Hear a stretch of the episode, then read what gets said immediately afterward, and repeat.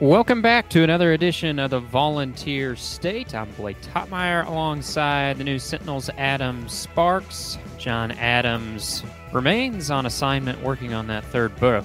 Hopefully, we will get him back next week. But uh, Adam and I are holding down the fort and we're looking ahead to the 2022 schedule today.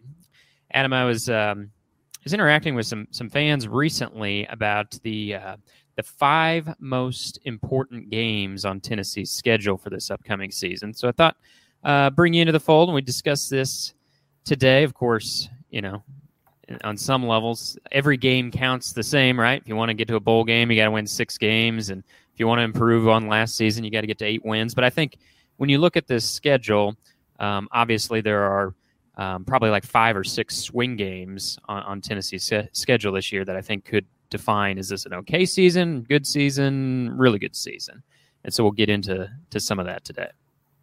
Yeah, and, and I mean we're yeah we're going to define these a little differently. Um, most important, I guess, is is the the tab you're putting on this. Uh, most important can mean a lot of different things. You know, most important to Alabama or Georgia means that you're you're your five toughest because they're going to win every game uh, or could win every game. I think for Tennessee, it's it's a little different because I think there's there's a lot of the fan base that looks at this year as well. This is a nine and three type opportunity. The super super optimistic are going to say you lose to Georgia and Alabama and you're ten and two, and then I think maybe the more pessimistic are looking at it and say just repeat last year and go seven and five and go to a decent bowl and that's fine. So in between those two numbers, I guess is where I, I mostly see what important means. Right, and and you'll have some fans out there that says, "Well, Alabama's the most important game every year." Your your longtime fans that, that view that as as a traditional rivalry, as Tennessee's biggest rivalry. Maybe you you put that at the top of the list. I doubt that will be at the top of either of our lists, but don't want to give too much away. And we're going to start at number five here. I'll let you bat lead off, throw out your number five, and then and then I'll come back with with mine. So, what do you have as Tennessee's fifth most important game this season? This is going to be different than my other four, uh, the reasoning of it. But number five for me is Georgia. Is that a winnable game? I, I, I don't think so. I, I, think this is more for uh, looking toward the future and sort of the tone of Georgia versus Tennessee, and probably even more so Georgia versus the Josh Heupel version of Tennessee. UT scored early last year. They did put up some yards. They they passed for 300 something yards on on a good defense. Now it ended up being a blowout loss, but similar to the Alabama game uh, for Tennessee, you could see that there's there's hope for that offense to work in the future. If, if Tennessee gets more talent, they get more time in this offense. There's maybe a formula to challenge one of those teams. Maybe not probable, but maybe. And so I think the Georgia game this year is particularly important because Tennessee needs to show that they're coming, uh, that they can be a challenge in the future. And, and really, there's there's maybe a small window for that any chance of the changing of the guard to happen because if we get in the future to 2025 or whatever it's going to be when Texas and Oklahoma comes in, we may be in a pod system, and so uh, Georgia would not be somebody you would necessarily need to overtake for you know a division title or a pod title or whatever. So you got about three years here, maybe if things uh, hold hold out like we think they're going to, to try to catch up with Georgia and close that that gap. And to do that, you have to show, show that Josh Heupel's offensive system at some point could be good enough to challenge Georgia's mostly conservative, mostly defensive system. And for that to happen, you've, you've got to make this game close. And you could maybe do that this year. So that makes it an important game, probably different than the others. With Atlanta being, you know, a little over three hours away, depending on how traffic is on your drive from Knoxville to Atlanta, um, obviously Georgia and Tennessee can be involved in some of the re- same recruiting battles uh, from time to time. In fact, in the Jeremy Pruitt era, there was often times where Tennessee was the runner-up in a prospect's commitment to Georgia. And I think when Pruitt was here in particular, Georgia was seen as that team when it came to recruiting that Tennessee needed to get closer to if it was going to start bringing in more five and four star prospects. With Heupel here, do you still think like Georgia is that team that, that Tennessee has to prove itself against for recruiting? Has has that changed at all? Because they were like the the, the point of comparison for, for Tennessee when Pruitt was here of like if you want to win some of these recruiting battles, you got to get closer to Georgia on the field. Uh, somewhat. I, I mean, I, I, I think that's. Uh, I, I, think Auburn is the more realistic comparison in recruiting. I see Tennessee go up against Auburn a whole lot more and and win as many as they lose. Competing with Georgia in that way is plausible, but I think it's it's more sort of a lofty goal. It's more aspirational than anything. Keeping that game close, uh, I think, can affect that a little bit. I mean, I, I, think we're in a different era now. I think for the next three to five years, uh, we're going to probably redefine what recruiting is and uh, recruiting rivalries and that sort of thing because NIL is going to have such a, uh, you know, put such a huge weight on recruiting. So I, I, don't think we can necessarily judge it based on what past years has been. And really, the, the, there's some context in there that everything that you hear around the SEC is that Georgia is struggling or at least behind in the NIL battles, that they were a little slow to adapt to the NIL era and to get their collective going. Tennessee was a little faster, and so um, whether that makes long-term inroads, I'm I'm not real sure. But uh, but w- winning that game, or certainly, but uh, keeping that game close is going to have some effect because Tennessee cannot completely replenish its roster within the state of Tennessee. They can add a few pieces, but not completely replenish. Georgia, on the other hand, can go heavy in its home state and and win at a high level. Tennessee has to go into Georgia to get at least some players every year. Yeah, it's a great point with with NIL and just how much things have changed, and you know from the Pruitt era to the Heupel era. Whereas you know before going out on the field and improving it maybe really helped you in recruiting. Now that still matters, but as you said, the NIL arms race and NIL collectives probably matter as much to recruiting as anything else. Okay, so for my number five, uh, I'm going a different direction here and I'm going with South Carolina uh, as my fifth most important game for Tennessee. Comes on uh, on the road November 19th. South Carolina, you know, I think I'd probably have this game even higher if not for last year's result lingering in my mind. I mean, I'm thinking about like Tennessee just had their way with South Carolina last year. South Carolina couldn't stop them at all, particularly in the first half. But then, you know, South Carolina finished the year better than it started, got to seven wins. I mean, finished with the same record as Tennessee. And then you look at what they added in the offseason. All the attention goes to Spencer Rattler, uh, the former Oklahoma quarterback who has transferred in and, and most likely, almost certainly, will be South Carolina's starter. But they did pretty pretty well in some other areas um, with the with the transfers as well. They had a really good running back from Wake Forest and Christian Beal Smith.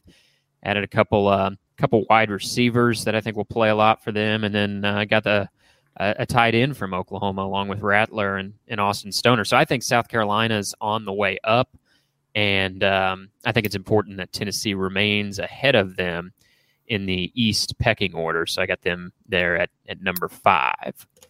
Yeah, and I'll I'll have South Carolina a little higher on my list in a minute, and I'll give you an, an additional reason when we get when we get to that why I think it should be higher. I will say, if we were doing this pod uh, from the perspective of South Carolina, I think Tennessee would be really high up the list because I think this is a they they they finished well. Uh, you know, him and Josh Heupel were co Spurrier Coaches of the Year, which is that award that given to first year coaches. So they ended up with the same uh, same record, if I remember. Both both got seven wins.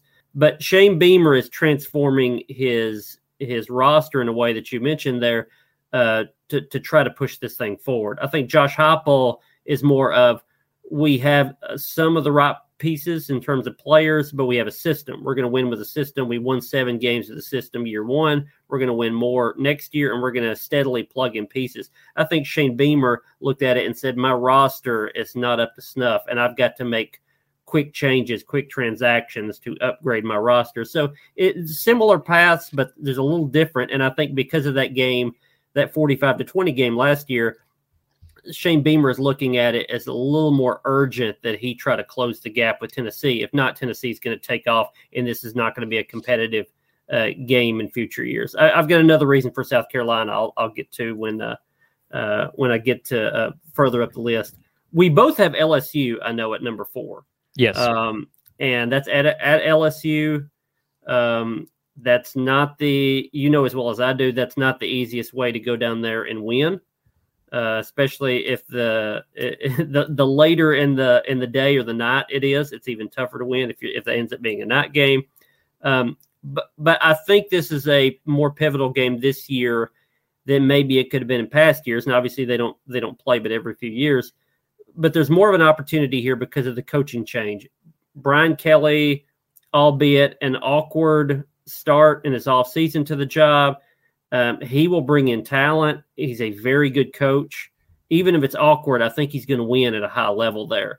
So you're getting him on the front end of that before he really fixes the roster how he wants it. Now they've got some really good pieces they've added into the transfer portal, but I, but I think it's going to be you know sort of square peg and round hole a little bit probably in the first year, at least part of the first year.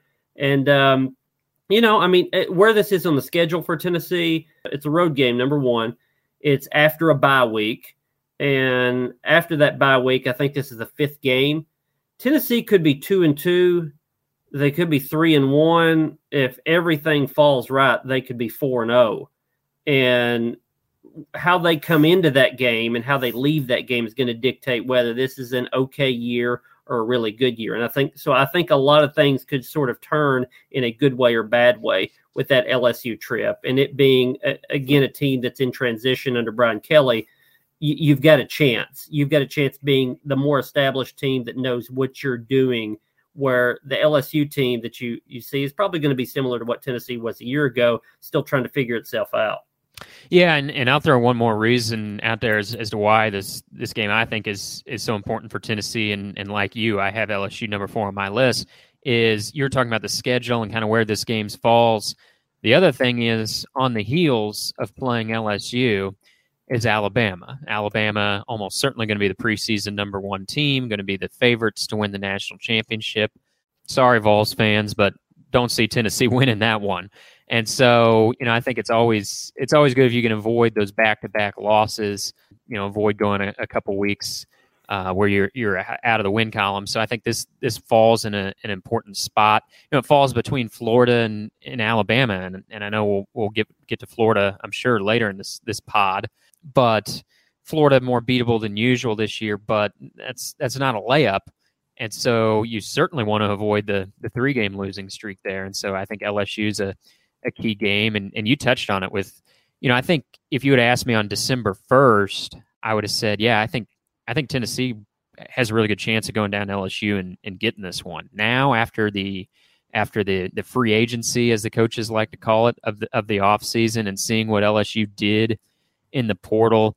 Uh, I mean, they did very well in in reloading their secondary. I mean, they were getting they got two transfers from from Arkansas that are starters. They they got a transfer uh, from from Oklahoma State, Jarrick Bernard, who's who's a really good cornerback.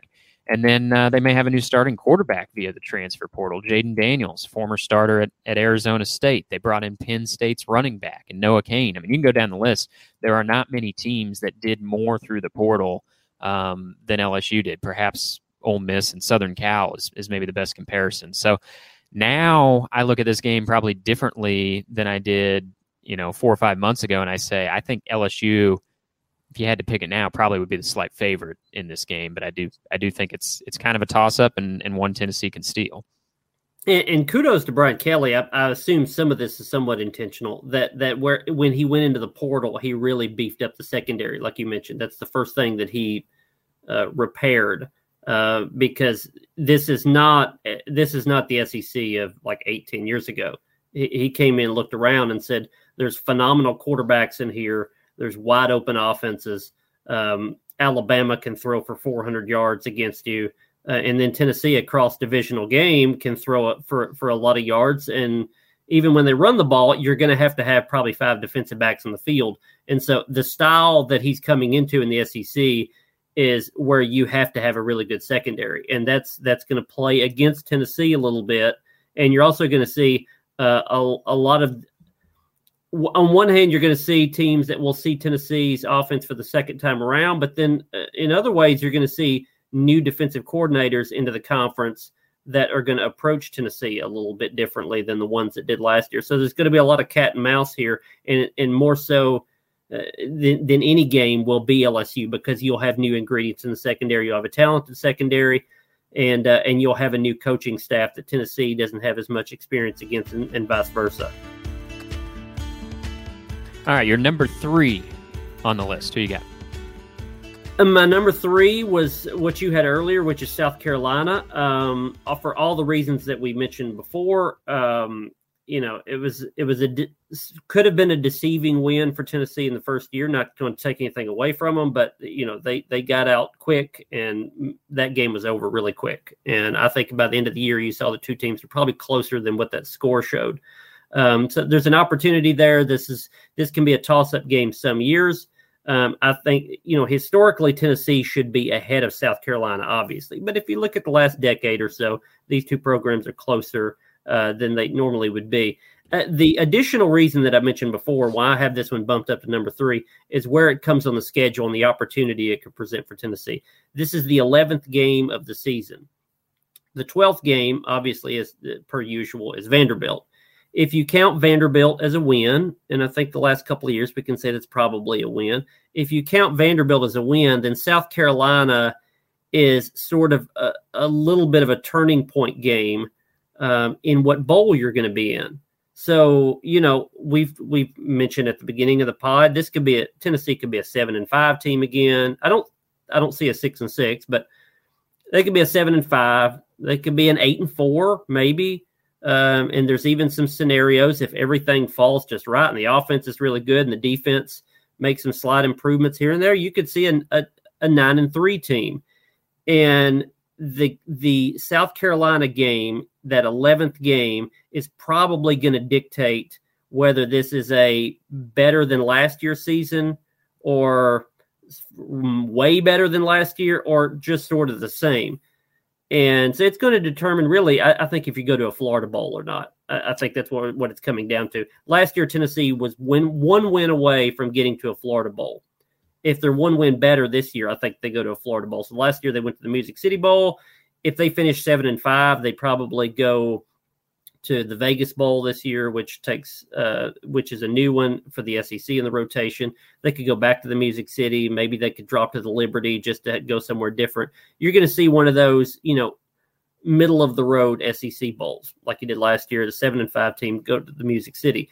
If Tennessee is eight and four, they probably go to the Outback or the Gator, so a Florida Bowl. If they were eight and four last year, they probably would have gone to the Outback. Outback wants them if you can get all the way to nine and three, then you're talking more about possibly the Citrus Bowl, which is just one step below the uh, the the near six bowls and the national in in the uh, college football playoff. So the South Carolina game, if this plays out like we think it might, South Carolina game is probably going to determine whether you're in an OK bowl or a Florida bowl, one way or another. And so I think that's why on the schedule, we'll look at this when we get to that game and say, well, this is going to determine whether Tennessee season is about the same or a step forward. Yeah, that's a great point. And I think last year, Tennessee fans were were happy with any bowl game given the the preseason projections and the offseason turmoil and, and the whole bit. Now, as you said, I think I think the next step is is a Florida Bowl and and like you said, this this could be a, a pivotal game against South Carolina and determining whether they get to that Florida Bowl or or have to, to have to stay closer to, to home or go out to, to Las Vegas. All right, my number three. I'm going with uh, road game at Pitt early in the season there, week two. You know, Tennessee lost in a close one against Pittsburgh last year. They were still starting. Joe Milton went to Hendon Hooker later in that game. And of course, Pitt had really talented quarterback Kenny Pickett, who was in some of the Heisman conversation as as the season unfolded. Well, Kenny Pickett's gone now, and I think there's the assumption that the script is going to flip here. But you look at it, and I think Pitt, at least in like SEC territory, is probably being um, overlooked a little much. Yes, they lost Kenny Pickett, but they're still going to be really solid on defense. Uh, they have one of the best wide receivers in the country returning and, in Jordan Addison. And and even though they lost Kenny Pickett, they brought in Southern Cal transfer and Kedon Slovis.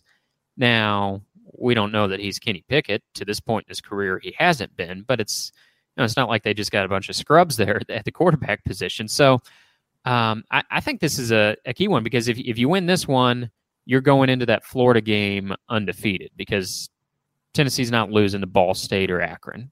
It's not happening. I know you could say, Georgia State, but Jeremy Pruitt's not the coach anymore, and, and Akron is, well, not Georgia State, and they're not Army either. So they're not losing those games. Um, Pittsburgh is the path to a 3 0 start going into that, that Florida game undefeated. And, and, and the other thing, I know this ESPN FPI is their, their football power index is a pretty stupid ranking system. It had it had Auburn as number 10 in the nation. I think Auburn is probably going to be one of the worst teams in the SEC this year. I don't understand how they come up with some of these rankings, but they did have Pittsburgh at number nine. So even though I just belittled their ranking system and said it's stupid, I'll use that to back up my point that Pittsburgh is not going to just fall off a cliff because Kenny Pickett is gone. Yeah, Pitt will still be. Uh, it's a defensive-minded coaching staff, a defensive-minded program, so they're going to be solid on defense. Slovis started at USC, so it's not like they're bringing a guy that's never played. The Biletnikoff winner, in Addison. Um, their other receiver that they got, uh, I forget his name, but he's from Akron, which is which is kind of funny because Tennessee's playing Akron. Uh, he's a he's close to a thousand yard receiver at Akron. They're going to have at least two really good receivers, probably more than that.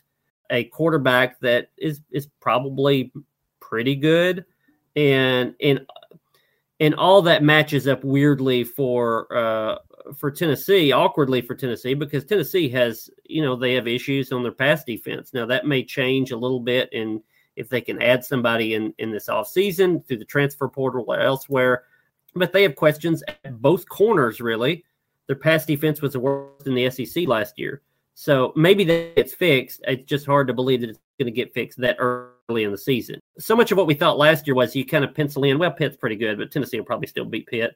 Well, it's it's a similar setup this year, so you can't count count that as a win. You mentioned that they're going to be talented. ESPN thinks so. Whether that's uh, whether that's accurate or not, so much of the second year could be dictated by what happens in this game. You know, Tennessee fans, as all passionate fan bases, can overreact, but they can do it both ways. If Tennessee is three and zero oh going into Florida, there's going to be a you know this feel that this is better than last year because the quarterback is better than what the one that went up against Pitt last year. Last year Pitt was a loss at home. Now it, it's a it's a win on the road. So this team is automatically already better than last year. And Josh Heupel is moving things forward. If you go up there and lose that game, uh, Tennessee could be a better team and still lose that game. But if you lose that game, suddenly the narrative is, eh, this is no better. This is the Tennessee was fine in year one under Heupel, but it's spinning its tires now, and it's not necessarily better in year two. It's a sophomore slump. It's all these narratives that could come out of that. So this is this is a pretty pivotal game because the opponent and where it is on the schedule, and that and so Pitt is my Pitt is my number two. It's your number three. It's my number two. Yeah, I think if you change the name of the on the front of the jersey, and t- I realize Pitt won a national championship there in 1976 with, with Johnny Majors. But, you know, if you're thinking through the lens of like the last 30, 40 years, um, you're probably not thinking of, of Pitt maybe as, as a power, at least if you live in SEC land. But if you if you took Pitt off the front of that jersey and um, and say you put like Wisconsin or Michigan or something on the front of that jersey, I think a lot of Tennessee fans and same team but just with a different name on the front of the jersey, they'd be like, oh, this is going to be this is going to be a brutal game on the road you know. But I think because it's Pitt, it's being chalked up maybe in, in the win column, particularly when you add in that Kenny Pickett departs. But as we've discussed, when you look at everything that Pitt brings back, I think it's anything but uh, a gimme game for Tennessee. So, uh, so Pitt's here number two. Uh, number two on my list is Kentucky. Um, and, and, I know if you look at this series, you think well, Tennessee's got this in, in hand. Obviously, this this rivalry is very one sided in, in Tennessee's favor. But in the last five years, it has felt like it has been evening out. Uh, Tennessee's three and two against Kentucky in the last five years. Of course, won a close one uh, last year. Also won a close one in 2019. So it just it feels like these teams are are very very close right now. These programs are. Obviously, Mark Stoops has been at Kentucky for a long time, done a great job with that program, and and we're seeing now in recruiting, particularly for the in the city of Nashville, I think you see Kentucky and Tennessee go head to head a lot. Kentucky's won some of those battles in, in recent years and in, in, getting prospects out of Tennessee. And and with this being a division game, much like South Carolina, I think it's important for Tennessee to remain ahead of Kentucky in the East pecking order. And, you know, Kentucky returns as starting quarterback and, and Will Levis. I know they're not getting maybe a lot of chatter in terms of, uh, you know, powers in the SEC this year, but Kentucky won 10 games last year, and, and Kentucky often flies under the radar. And just as close as that game was last year, could have gone the other direction being a division foe, I think this is a huge one on Tennessee's schedule. You got to remain ahead of Kentucky in the in the East pecking order. Yeah, the the uh, they're absent from my list completely. Um, and uh, initially they were on my list, but I'm gonna my uh, my roots of growing up in this state has probably added a little bit of bias that when I look at Kentucky's football program, I say eh, it's they have to be really up, and Tennessee has to be really down for Kentucky to win that game. I, and I know in past years that that that's that's been a game that Kentucky has won, but it, especially in Neyland, um, my thought is Tennessee has to be in a state of dysfunction to lose that game. And that's not a knock on Kentucky and Stoops. If you look at those programs over the past few years, uh, in, in, in a lot of that time, they're not even programs. Kentucky is ahead, and Stoops has done a phenomenal job there. And Kentucky for their season, they, they sometimes have a weak schedule. Usually have a weak non-conference schedule, but um, I mean they they were they were really good last year. I mean that was a phenomenal win, pretty pivotal win for Josh Heupel in Tennessee last year. Um, it did look like to me last year that the pace that Tennessee wants to play is what that game ended up being. And as long as that, as long as Josh Heupel's offense can dictate the pace in that type of game, especially at home, I like Tennessee's chances pretty well. Um, but Tennessee, I think for to lose in Neyland Stadium to Kentucky, there has to be something internally wrong with Tennessee's program. And at this point in in Heupel's tenure, I, I just don't see that happening. So I think it'd probably be a close game, probably a really good game. But but I I just I almost chalk that one up as a win more so than I than I would others, just because of the feel that it's Tennessee beats Kentucky. Yeah, I think if we had John on this podcast this week, he'd probably agree with you for a lot of the same reasons. And and I think the the phrase you said, Tennessee has to be in in a period of dysfunction to lose to Kentucky. And if you look at this thing historically, you know that's been true. The the times they've lost to Kentucky here, going back, uh, you know, if you just start from 1985 on, Tennessee's only lost to Kentucky three times. It, it, they had it, you know, and once in the Derek Dooley era when the writing was on the wall. Even though Dooley would last another season, that this thing's not going to work. They lost to Kentucky while Kentucky was playing a wide receiver at quarterback. Um, they lost to Kentucky during the the swan song for Butch Jones amid a miserable season, and then they they lost to they got blown out by Kentucky and and what was sort of the beginning of the end for Jeremy Pruitt. So yeah, I mean when Tennessee loses to Kentucky, there it's amid really bad seasons. We're not we're thinking this is going to be a good season for Tennessee. So for all those reasons, I, I get it. Um, I'm more just looking at things from the momentum of Kentucky's program and, and where I see these two programs in, in actuality and less in terms of history. All right.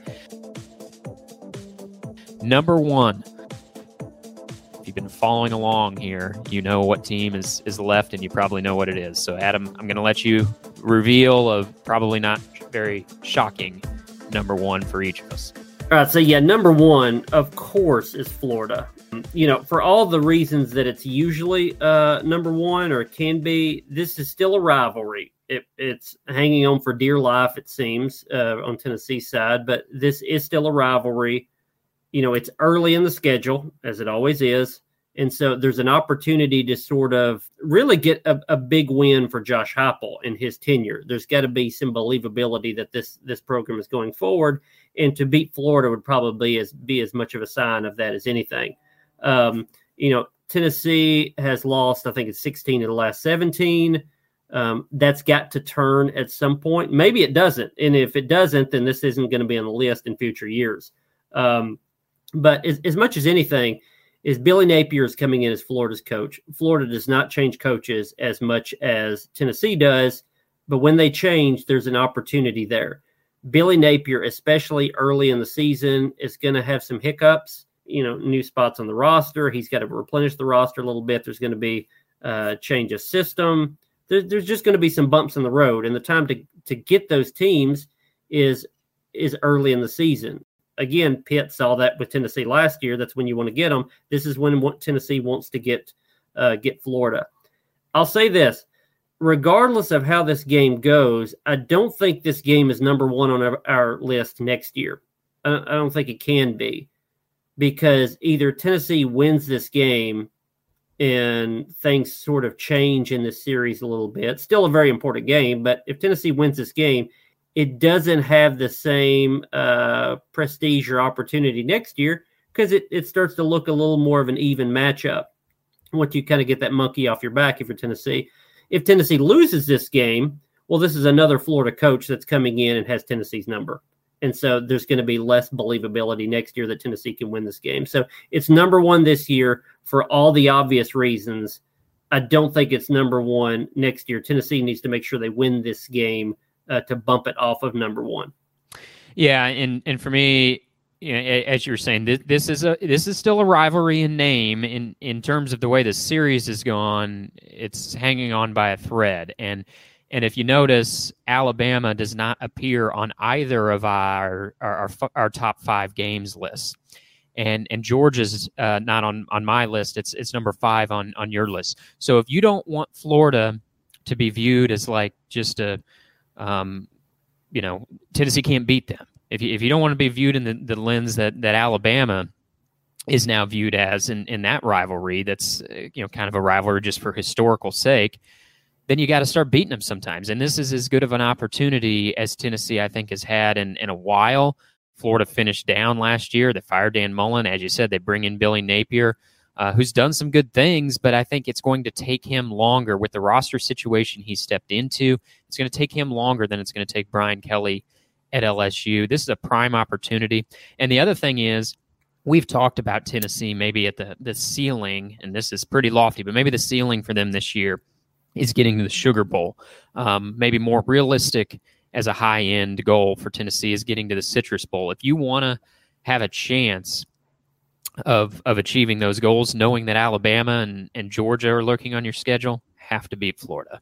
Um, and and if you beat Florida and you take care of business against Kentucky and South Carolina, you can get up to second in the East even without beating Georgia. And so you've moved up a rung. Um, you're making strides. You're you're gaining on Georgia uh, in in the East if you want to look at it that way. So it's not just the rivalry, but I think when you throw in the fact that this rivalry is sort of hanging by a thread, and if you want that to be a rivalry again anywhere close to what it was in its heyday, got to start beating them sometimes. And, and this is a good opportunity. And I think it's the clear most important game for Tennessee this yeah, year. Yeah, and, and, and let's look at it this way. I think that we're maybe coming to the end of this rivalry. This rivalry started in the Spurrier Fulmer era in the early to mid 90s. And if Texas and Oklahoma change up things to where we're in a pod system here in what three years or whatever, there's a pretty decent chance that Tennessee and Florida are not playing every year. And so it couldn't just naturally end. And, and you see this all through college football is that when two teams are, are rivals and they play every year, and this is always a big matchup, and then the rivalry ends because somebody goes to a different division or a different conference or whatever, and they're not on the schedule every year whatever happened at the end of that rivalry tends to change the tenor of it a little bit. So Josh Heupel's going into year two, Billy Napier's going into year one. However, these two coaches match up in their head to heads this year, 2023, 2024, let's say, over these next three years, that's going to change the memory of people uh, in, in, how they look at this rivalry. If Tennessee wins two of the next three, if they win three in a row or something like that, and Josh Heupel has has uh, Billy Napier's number, then you're suddenly Tennessee fans are going to look back at this and say, well, you know, we got the last laugh in that rivalry, and then it ended, and you can feel good about it. If Billy Napier, you know, keeps it going how it's going, then it's going to have a terrible taste in the mouth of Tennessee fans because they never quite got anywhere close to catching up with Florida, and they could say that the rival is a team that usually beat them. Um, either way, I think this is if the schedule changes in ways that it, it could here in a few years when Oklahoma and Texas get in, the Florida rivalry is going to be more like the Auburn rivalry is now, which is something that was here years and decades ago, but is is no longer. All right, there's our top five list for most important games for Tennessee this year. If you disagree with us, you can reach out and let us know. Either way, we hope you are back with us here next week. Thanks for listening to this edition of the Volunteer State.